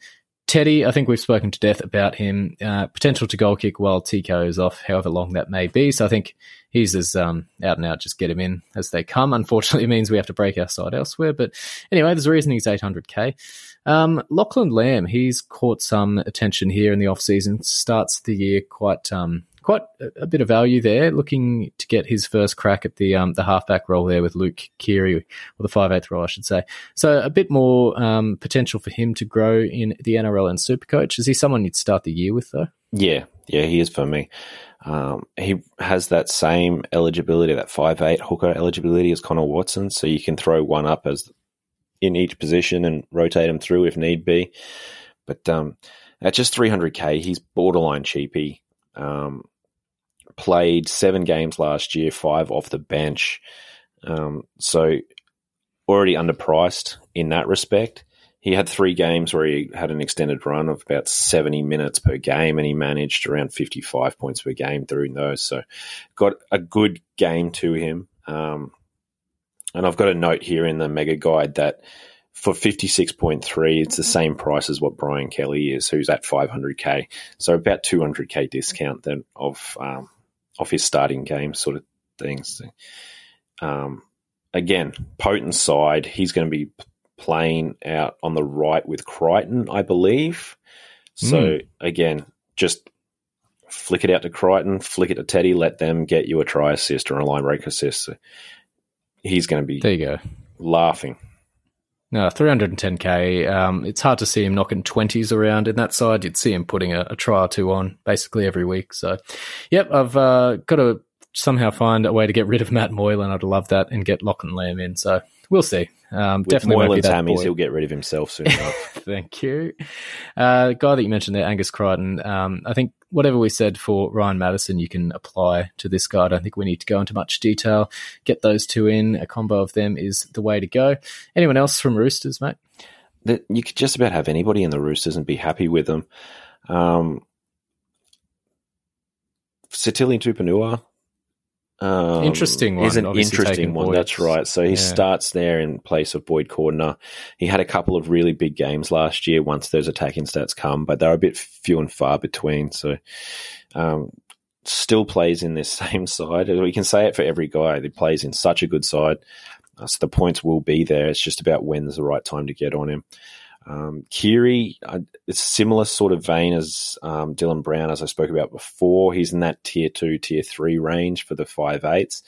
Um, always at the top end of the spectrum when it comes to try assists and line break assists. But Keary's got such a huge um, degree of variation sort of thing in his scores. So he can go at a 120, 130, and he can go at a sub 20 and, and you've got to just play him at the right time to really benefit for him. Because he can just be an absolute nightmare. The new Mm. roller coaster. Yeah, I think he's a Cody Walker, but not quite the same caliber in terms of um, the what he can do on yeah. there. No. Um, Manly, their opponents, they look to be a bit of a basket case as well. Dylan Walker nabbed the starting fullback spot in a bit of a surprise there. Some had Morgan Harper winning that role, but I think some trial form didn't do him any favours. Jason Saab, we talked about him earlier. He's a big win there, named in the centre or in the wing spot there, 250 odd K as we spoke about. Foran and DCE back together. It's like we've wound the clock back, what is it, eight years, seven, Yeah, nine, when like they won that. the the comp. Jeez, that's been a long time between drinks for them. So they're the band's back together. They'll need something to get going now that Turbo's not there. Lachlan Croker gets a start at hooker there. So I'm wondering who the hell they'd actually put there. So he looks to have won that role. Um, interesting one. Jack Gosiewski gets a start over Andrew Davey there. Some had their eye on Davey as a potential option. He's scratched basically being back to the bench. Um, so few names there. Dylan Walker, is he, uh, you know, is he worth trusting? It's it's hard. Like Dylan Walker's an Olympic athlete in in that he's only relevant every four years. Um, I looked back and he last time we would have had him in his, our teams was 2017. He's had a 56 average, and since then he's gone sort of high 30s, low 40s averages. Um, but again, looking back five, six years, I couldn't find a single instance where he's played a game at fullback. So it's a really out of the box, you know, Hmm. throw of the dart selection. So I, I just don't know what to make of it. We have nothing to base it off. We have None at no all. history in this game, not even a trial. I don't think it, you maybe spent a few minutes there, here and there. But geez, that is big shoes to fill. Tommy Turbo there for Dylan Walker, who you know wouldn't have done a lot of running in the last few years as well. So I have no idea what we're going to see here. But what a litmus test! Get your first start at fullback against the Roosters. Yeah. Um, Jason Saab, we've talked about already. Um, Jack Gosiewski, uh, I, I didn't quite look this guy up. He, he was one of those guys that I said at the start, I've gone enough um, and, and just avoided trying to squeeze him in because I think there's, you know, he's got a steady run of games behind him. He's played a lot off the bench there. That's why he's quite um, quite low price. But again, there's it, it just smells a little bit like Tyrell Fuimaono from last year. He's named on this in the second row to start the year, but just doesn't have a big point supercoach game behind him. Um, yeah, that's that's without looking at, at too many big stats there. But a guy 317k, don't know how long term he is in this spot. Is he someone you're trying to I don't know just squeeze in because of the price? No, I, I haven't considered him, to be honest. Um, he played mostly off the bench last year. He had three games starting in the 11 at the back end of the season 17, 18, 19. And he had a 48 with a try, a 53 with a try and a line break, and a 96 with two tries, two line breaks. So, as you said, not a huge scorer. Obviously, got some some points there, but um, his bases are just almost non-existent. Base and power was 30, 30 and 40 in those three games. Hmm. Yeah. PPM never been higher than one. Um, playing at second row obviously doesn't help being out on the edge there, but um, in a in a side that's probably likely to regress from last year somehow. Uh, it's at least for the start of the year. It's a big big price to pay for mine, despite it being in that sort of mid range mark. So I reckon go elsewhere. I just don't like it. But who knows? You know, he could fall over the line. He, he scored a 96, as you said last year. So you know, anything can happen in this game. It's round one, but it's against the Roosters. Well, anyone else? Round two is against the Rabbits, and Yeah, geez. round four is against the Panthers. So it doesn't really get too easy for the the Eagles for a long time. God help him when he plays the Cowboys, mate. Jeez. Yeah. Anyone else for Manly? No, Marty Tapau's always there and thereabouts in the prop rotation, but again, you you go up or you go to a cheaper option. Um, DCE is the alternative to Nathan Cleary. I think he's the only serious guy you consider if you're not going to start with Cleary. But um, what we were really hoping for was that Garrick would be out of the side and DC would be kicking goals, which hasn't come to fruition. Um, I still think DC will have a big role to play in the side, but losing that goal kicking there, you don't have that um that you know, additional eight to ten points a game, which which kind of hurts him there. And no Tommy Turbo means it's all on his back, so they're going to need Yeah, some. He didn't have from someone. Turbo at the back end of last year, and he, he played all right. He had the Mm. history with Foran where they've gone well together, but they've got to try and recapture that. But for me, the biggest one is Lachlan Croker at the nine. It's it, he's not an NRL grade hooker. Um, better than me, but he's Mm. not an NRL grade hooker, and so how he's going to give them, um, you know, the service he's going to give them out of dummy half um, to create those roles and say AFB's not there to allow that platform. They got Josh Aloiai in from the um, the Tigers, but he's not that same sort of caliber. So it's it's a, a new look side. It's going to be uh, interesting how that how Daly plays off that. Well, we're going to break the record for our pod. You just wind me up? yes, that's the wind up. Panthers and Cowboys, mate. What a cracker this will be Saturday night. We'll be live at the Norman watching this one. Highlights for me for the Penny, Penny Panthers team, pretty much as expected. Although all eyes on Capewell, Kurt Capewell here, starting in the second row. Liam Martin back to the bench in the 17 jersey. So that's a, that's a surprising one for me there. Um, talk of Martin rotating through the middle as well. So that could mean good minutes for Kurt Capewell, but um, and even Kicker. It's interested to see how that plays out there. It's a wait and watch for me. Spencer Leniu unfortunately lost the starting prop jersey race to Moses Leota, so Lenny will have to ply his time from the bench. And Mommy in centres, um, but potentially the the lurking Brent Naden, who's out there on a suspension for the first month or so, would could uh, mean his time in there is short, so he'll need to kickstart pretty early on there. Obviously, uh, the Penrith side there, they went massive last year, 17 games in a row. It was huge. Jarome Luai and Nathan Cleary struck a, a combination that was lethal in both both the NRL and Supercoach. Um, firstly, would you run a Cleary Luai combination in the halves together? Yeah, I can see it happening, and I, I know a few are. Mm. Um, both guys have the potential on either side of the field to just absolutely blow games out. So, um, yeah, I don't, I don't see a problem with going with that.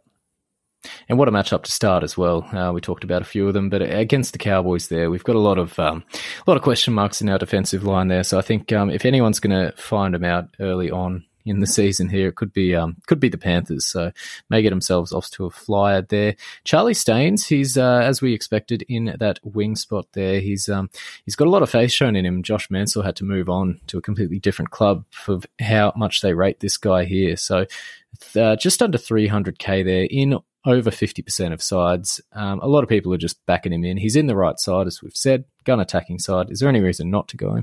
Oh it, no, just that he's over um, sort of basement or cheapy price. 300k, he's sort of pushing that boundary, but six tries in two games um, shows you what he can do and what Penrith can do. I don't see how you can't start him. And if you're on him and it fails, it fails for every other super coacher. Yep. Um, That's it. but if you're not not, on him and it and he goes wild, you're behind the pack. So Hmm. But that means you need to find a centre wing who's going to do that much better in his absence for Exactly. you know, cut price even. So got to got to play your cards right there. I reckon you just go with the crowd on this one. Um, elsewhere, Appy Koroisau should well. It's an interesting one because Tyrone May's on the bench there, but possibly just to fill in in the need of injury, maybe even at centres, who knows. But Appy should be lining up for 80 minutes this year. Um, and again, like a, a Cook um, in that, that hooking role, he's a premium option there. When he was on last year and he was on a fair bit, he was a guy that you wanted in your side. So potential to grow there for him. Um, a guy I'm pretty high on though, James Fisher Harris. So we mentioned that um, Moses Leota and Spencer Lenny were fighting it out for the starting front row spot with him there. Uh, there's not a lot of minutes, not a lot of big minutes in this um, forward rotation for, for Penrith here. Matt Eisenhuth, um, he can churn them out, but um, he's played a lot of time off the bench recently. So I reckon that means JFH is in for a much bigger role this season. The loss of Tamo, loss of Tetevano, that should open up a fair bit for them. Um, I found a way, I had him out of the side at some point this afternoon. I brought him back in. I think I've been riding him too much um, over the off season, lol and I just can't um, can't get rid of him. So I'm pretty high on him. Is he any? Is he guy you're going there? Uh, he hasn't featured in my side, but I can see the attraction. As you said, he was already sort of in that that gun range, um, but should get a bump in not just minutes but responsibility. He's going to be the guy leading the team from the front with um, Tamou gone, and um, yeah, I I think he's in for another career year. He say he bumped it up a year or two ago, where he came out of nowhere and really became one of the the premier props in the game. And now he's you see that photo of him in the off season lifting weights or something. The the man is just an absolute machine. Scary. It's ridiculous. He seems to be getting bigger and bigger, um, and I think he's just going to go to the next level. Hopefully, fingers crossed for Supercoach. Kurt Capewell is a guy, second row centre wing duel, which has always been historically valuable in this game here. Um, 400 odd K, so he's pretty low priced. Uh, we were all thinking at the start of the year Martin would get the role there given what happened in 2020, but Capewell's won it out there, obviously coming in off that origin form. Um, 400K, is this another Isaiah Yeo for the start of the year? It's the same question I had um, next to him. Is he going to be this year's Isaiah Yeo playing in the same side? He's not playing in the middle, playing out wide, but um, Penrith can obviously score, so that's not going to be a huge issue. Showed what he can do in Origin. He really starred in that. Was it Game Three? It was huge for for Queensland. So- Yep. I think there, there's enough there to suggest if you want to go safe in your centre wing, you'd stick him in there. As far as second row, I think um, there's, there's a bit to be shown for me for him, um, just in terms of minutes with Martin there, just what his role is there. So I'd, I'd be holding fire if you were trying to squeeze him into second row. Centre wing, though, I mean, he's going to probably bump you at 50 at least. So I can see the value for him there. Um, that, that's geez, probably it for me. Although Spencer Leniu, I've got him in the side there at front row. I think he's 200 odd K. He'll come off the bench, but he's got a pretty handy points per minute, so he gets the work done out there. As we said, lo- loses some time. Uh, the Penrith side loses some time with uh, with the loss of Tamou, so got some minutes to fill there. I can see Leniu slowly burning out some cash rises there, so I've got him in just for the price. Yeah, he's got some big wraps on him too, so he should be looking at an increase in minutes. Only played 20 minutes per game last year um, with a PPM of 1.2. So if he pumps that up another five or 10, you're looking at a slow burning cow realistically. And now the team we've all been waiting for, my boys, the Cowboys. Um, tongue in cheek, they will probably have a, a pretty tough night here. Scott Drink, Scott Drinkwater, he's been named at fullback, so we suspected it. We didn't. I didn't think they'd pull the trigger, but Val Holmes is on the wing. Scratches him as an option there. Get him out of your side if he's in there now. Um, Hamiso at centre, so yeah, he's he's got some defensive frailties to his game, but Coach Payten has shown um, his faith in him there. Interested to see what that does, super coach wise, but um, not a lot of base in his game from last year. So we'll need to see there. My boy Morgo, talked about it last week. He's partnering up with Jake Clifford, who's at halfback. So the talk is that Morgo's going to go back to that running role where he was uh, grand final winning and, and you know all conquering. So I suspect with that um, loss of the uh, needing to steer the side around, responsibility in doing that, I reckon it might just free this guy up. So Michael Morgan, young Morgo, get him in your side, everyone. Um, Frank Molo, he gets a start at prop there. Interesting. They're just easing Josh McGuire back um, from injury, so didn't play a lot of minutes. I think he's played one, had one training run with the side in about seven weeks. What uh, Payten was saying. So, geez, he's uh, going to be eased back in. Good drop in price, which could be interesting. Um, Lolo named at lock, but is a candidate to lose some minutes. So keep an eye on him. I think we've seen enough or heard enough in the offseason to suggest that he could be moving to a reduced role, shifting out to the edge at times as well. So for Supercoach, that basically, um, yeah, that hurts. So we'll need to see what that does for Lolo there. No one else really of relevance on the bench there. Jake Granville's won it, won the uh, well, backup hooking option. And Reuben Cotter's going to play as a ball playing lock. So interested to see his development in the side there. But um, in terms of super coach, not much doing there. How many Cowboys do you have on your side, mate? That'd be a donut. There you go. I think a lot of people will start with that. Esan Marsters, his side and his place in the side's always got question marks. So I reckon you're, you're running a risk there. Won't bang on too much about it. Let's move on to the next game. this is quality stuff. This is it. I won't even bother. The cheer's going to come halfway through. Um, geez, Raiders and the Tigers. So Raiders here. The the big news for me, um, well, Simon Simonson, the the gun, he's uh, been named at the centre wing as we'd expected. Everyone's got him in their side. Thank for that. Um, Jarrod Croker, he hasn't made the side, so he was fighting the clock to be back in the side from round one, but he'll cool his heels for a couple more weeks, it looks like. So he won't be there. Um, big one for me Tom Starling moves completely out of the top 17 and goes to the extended bench. What does this mean for Josh Hodgson? Um, it looks like Hodgson's healthy. That's all it means. Um, he's obviously the first choice hooker for the side. They rate him highly. He's, you know, club captain or in the leadership side. Um, so he'll be playing big minutes in hooker. You got Havili there in the 14. So when he comes on, the talk is that Hodgson will push to the 13 and give um, Joey Tapine a spell. So he's very, very tempting um, from everything we've heard. And it doesn't take much for this Raiders side to score, and Hodgson can be a big part of that. Yeah, I mean he's got a history in the game of being um, premium hooking, but that's that's sort of a long time ago. Um, he's regressed a little bit in that that regard. There, he's he's gone away from running so much and, and more trying to chime in every now and again. So he's less cook and more, geez, I don't know, um, Jayden Brailey. So Sure. for me, yeah, for me, it just um, you know you, you're sort of relying on him to go back to that um, that that I don't know, 60 odd point average he got um, 2016, 2018, as opposed to the you know 50s that he's been knocking around since then. A lot of injuries in his game there, so he's he's so early back into it.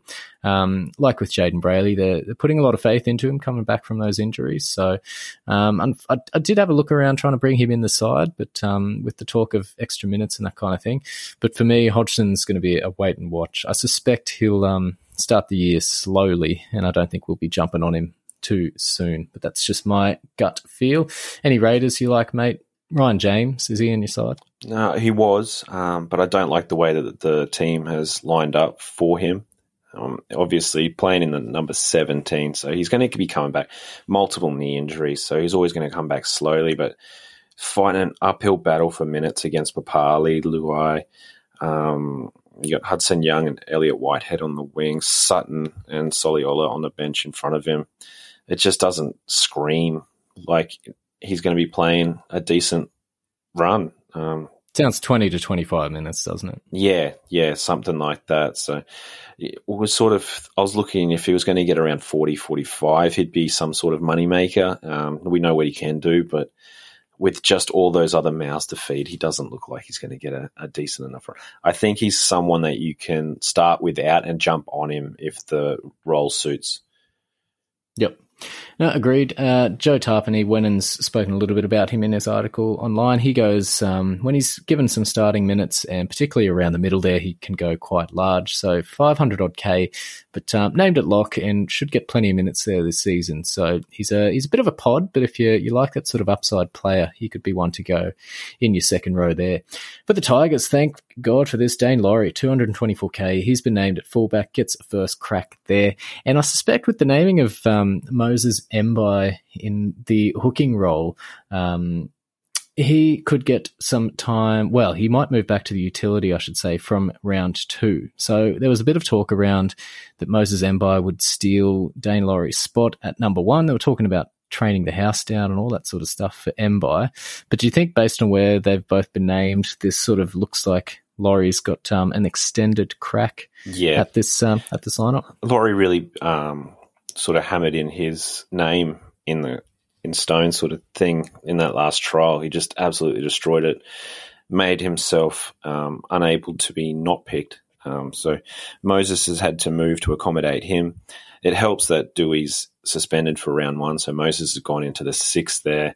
But they've named uh, Tommy Talau in the 14. Now he's a um, uh, a half by trade, I believe. So been playing out in the wing and centres on this team, but you know, come through the ranks as a as a five eight. So it looks a little bit like, um, as much as the team seems to suit Jacob Liddle um, with no bench hooker.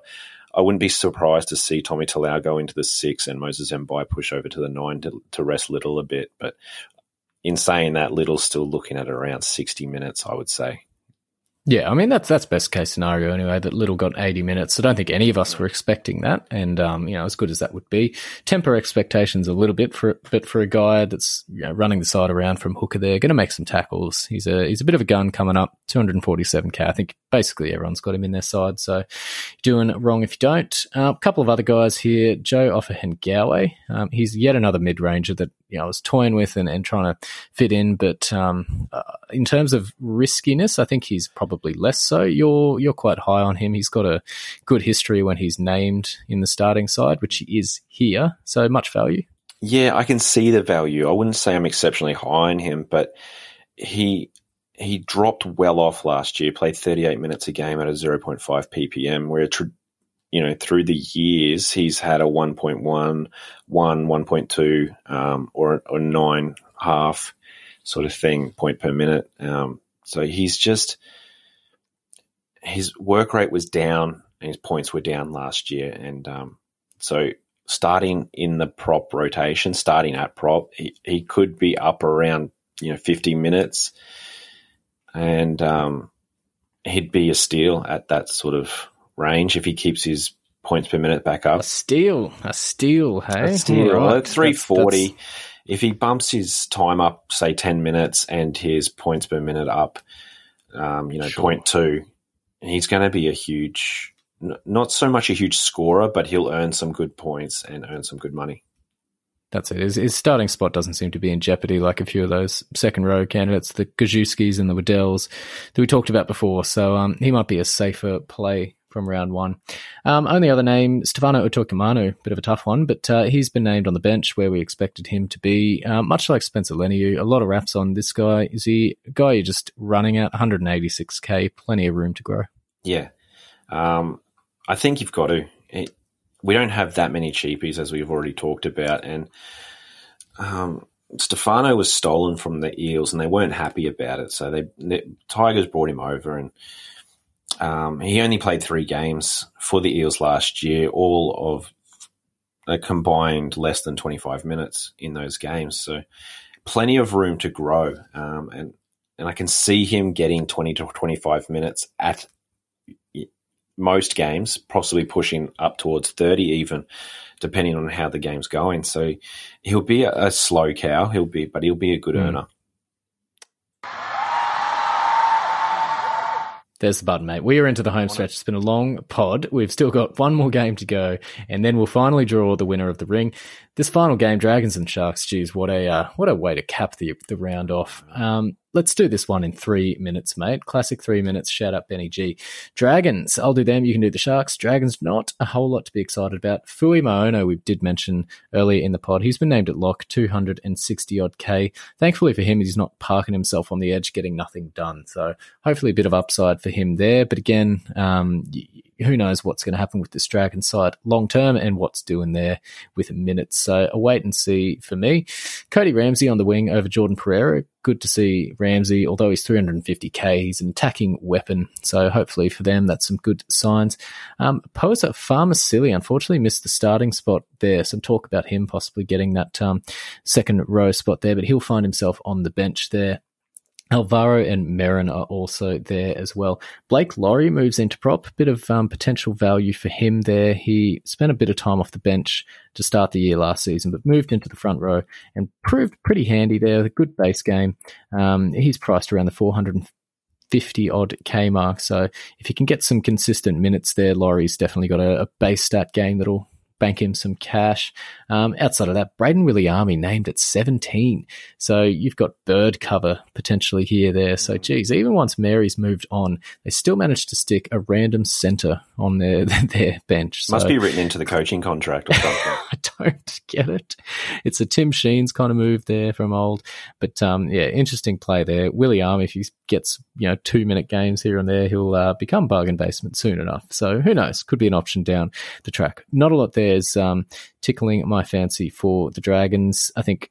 Fuimaono is probably the most interesting one there, but I think eh, looking at him last season, he's just um, he just doesn't get a lot of work done there. Although we'll have a bit of time in the middle, so Fui, yeah, surely gets a thirty in base. Um, Yeah. he hasn't done it before, but yeah, He's going to be someone I watch, and I'll jump on him at round three if it if it warrants it. But it could be just as easily replaced by then. The Sharks. What's happening? The? Sharks, not much. It's not much of a, an exciting game on both ends for Supercoach. So um, Moylan is the the big man there. Everybody's sort of looking at him and how he's going to go in the number six. He's only 255, 254k. Um, but they've got Tracey on the bench in the 14. Again, I think it's just probably for cover because we know what Matt Moylan's like. So Connor Tracey's there, your boy. Um, Otherwise, Fifi didn't get named. He's sitting in the number 20, so he's outside that 17. The talk there is he's got uh, some sort of calf concern. So he looked great in the All Stars game, but they've got a bit of a calf concern over him, so they're just playing um, playing it safe.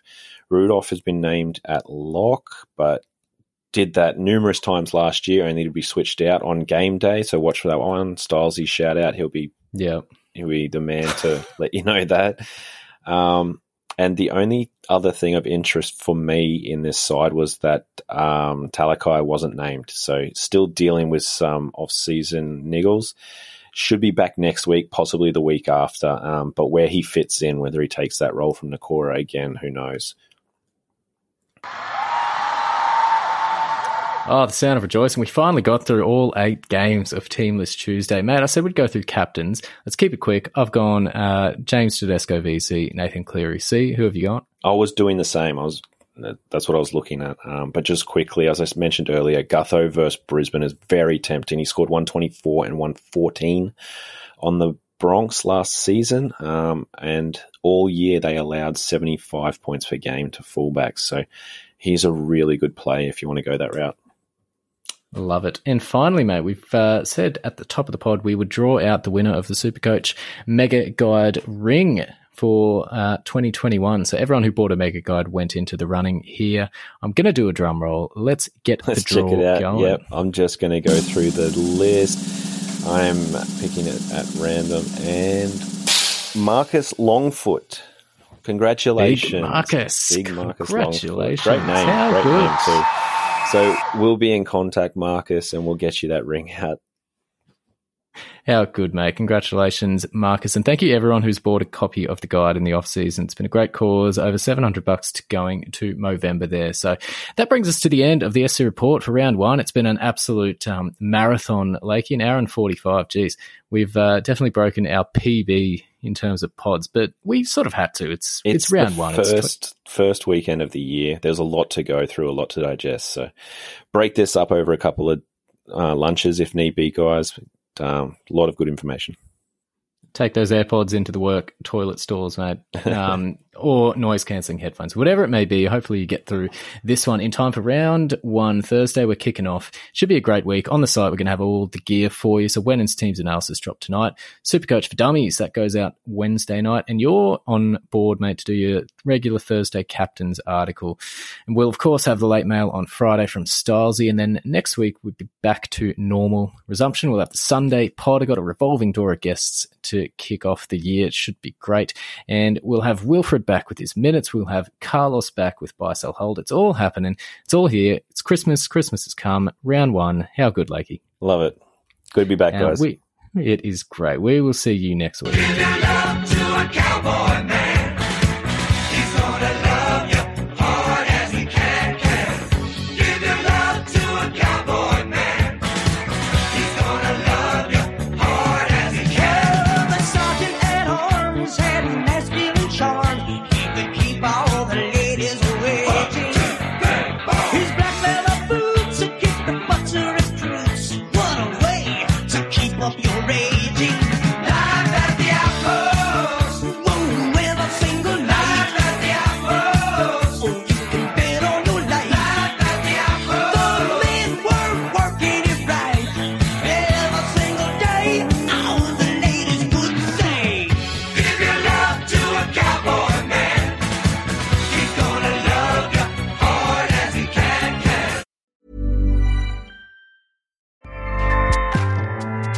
ACAST powers the world's best podcasts. Here's a show that we recommend.